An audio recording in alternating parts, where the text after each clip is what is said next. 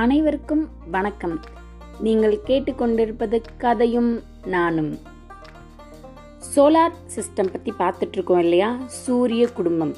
அதில் முதல் கோளான மெர்க்குரி புதனை பற்றி இன்னைக்கு பார்க்கலாம். இதுதான் சூரியனுக்கு பக்கத்தில் இருக்கிற முதல் பிளானட் இருக்கிறதுல ரொம்ப சின்னமானது. ஆனாலும் சூரியன் பக்கத்தில் இருந்தாலும் இது இருக்கிற அத்தனை பிளானட்லேயும் சூடான பிளானட் கிடையாது.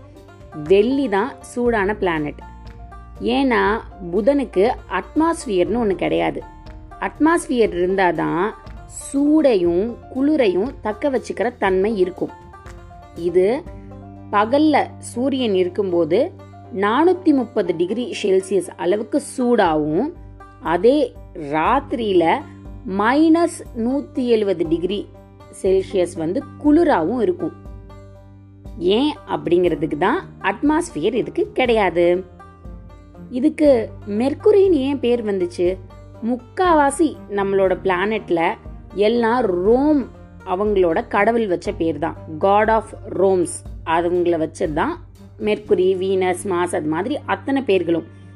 இதில் குறிப்பாக இந்த இதுக்கு ஏன் மெர்க்குரின்னு பேர் வந்துச்சுன்னா அங்கே இருக்கிற காட் ஆஃப் மெசஞ்சர் அவர் என்ன பண்ணுவார்னா ஒரு கடவுளுக்கும் இன்னொரு கடவுளுக்கும் தகவல் பரிமாறுறதுக்கு உதவி பண்ணுவார். மின்னல் வேகத்தில் போய் தகவலை கொடுத்துருவாரு. மெர்க்குரி குட்டியாக இருக்கிறதுனால சீக்கிரமாக சூரியனை சுற்றி வந்துடுது அதனால அதுக்கு மெர்க்குரி அப்படின்னு பேர் வச்சாங்க. மெர்க்குரிக்கு அதாவது நம்மளோட புதனுக்கு எந்த துணைக்கோள்களும் கிடையாது. நமக்கு துணைக்கோள் நிலவு இருக்குல்ல அது மாதிரி இதுக்கு துணைக்கோள்கள் கிடையாது. நம்ம நிலவை காட்டிலும் இது கொஞ்சோண்டு தான் பெருசு. அந்த அளவுக்கு சூரிய குடும்பத்துல இது சின்ன கோள். கோர் அப்படின்னு சொல்லுவோம்ல அதாவது ஒரு பந்துக்கு நடு மையம் அப்படின்னு சொல்ற மாதிரி புதனுக்கு அதோட மொத்த எடையில ஐம்பத்தஞ்சு சதவீதம் நடு மையமா இருக்கு. நம்ம பூமிக்கு பதினேழு சதவீதம் தான். அப்போ ஆராய்ச்சியாளர்கள் எப்படி இதை கணக்கிடுறாங்க? இது மிகப்பெரிய கோளாக இருந்திருக்கணும். பல எரிக்கற்கள் அது மேலே மோதி வேதியியல் மாற்றங்கள்லாம் நடந்ததுனால இது சுருங்கிருச்சு. ஆனாலும் அதோட மையம் ஐம்பத்தஞ்சு சதவீதம் தான் இப்போ வரைக்கும் இருக்குது இப்பையும் அது மேலே நிறையா எரிக்கல்கள் அதெல்லாம் விழுந்துட்டு தான் இருக்குது அதனால தான் புதனோட சுற்றுவட்ட பாதையில் அங்கங்க அங்கங்க துளைகள் இருக்கும். அதாவது உதாரணத்துக்கு நம்ம எலி சாப்பிட்ற சீஸோட படத்தை கார்ட்டூன்லலாம் பார்த்தா அங்கங்க துளை போட்டிருக்கும்ல. அந்த துளையே ஒரு கோள வடிவத்தில் கற்பனை பண்ணி பார்த்துக்கோங்க. இன்னமும் சொல்லணும்னா கடற்கரை மணலில் கூழாங்கல்ல விட்டு வீசினா அது எப்படி போய் பதிஞ்சு அதோட ஓட்டைகள் விழும்? அது மாதிரி சுற்று வட்ட பாதை முழுசுமே புதனுக்கு இப்படி தான் இருக்குது இன்னொன்று நம்ம சூரியனை சுத்தி வர நாள் இருபத்தி நாலு மணி நேரம் ஒரு நாள். ஆஹா அப்படியா வரும்? இல்லை இல்லை இல்லை. மறுபடியும் கவனமாக கவ கவனிச்சு கேளுங்க. நம்ம பூமி அதையே அதை சுத்திக்கிறதுக்கு இருபத்தி நாலு மணி நேரம் ஆகும் அது ஒரு நாள். அதுவே தன்னைத்தானையும் சுத்திக்கிட்டு சூரியனையும் சுற்றி வர்றது முன்னூத்தி அறுபத்தஞ்சு நாள் அதாவது ஒரு வருஷம். இதே மாதிரி தான் அத்தனை கோள்களும் தன்னையும் சுத்திக்கிட்டு சூரியனையும் சுத்தி வருது.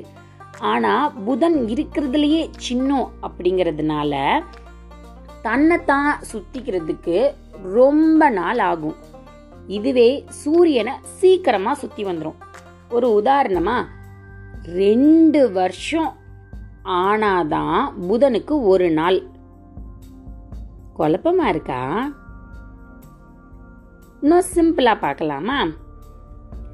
இப்போ நம்ம முன்னூத்தி அறுபத்தஞ்சு நாள் ஒரு வருஷம் ஆகுது சூரியனை சுத்தி வர்றதுக்கு. நம்மளை நாமே சுத்திக்கிறதுக்கு ஒரு நாள் ஆகுது. ஆனா நம்மளை விட அளவில் ரொம்பவும் குட்டியான புதன் தன்னைத்தான் சுற்றி வர்றதுக்கு ஒரு நாள் ஆனால் சூரியனை சுற்றி வர்றதுக்கு ரெண்டு வருஷம் ஆகும். அதோட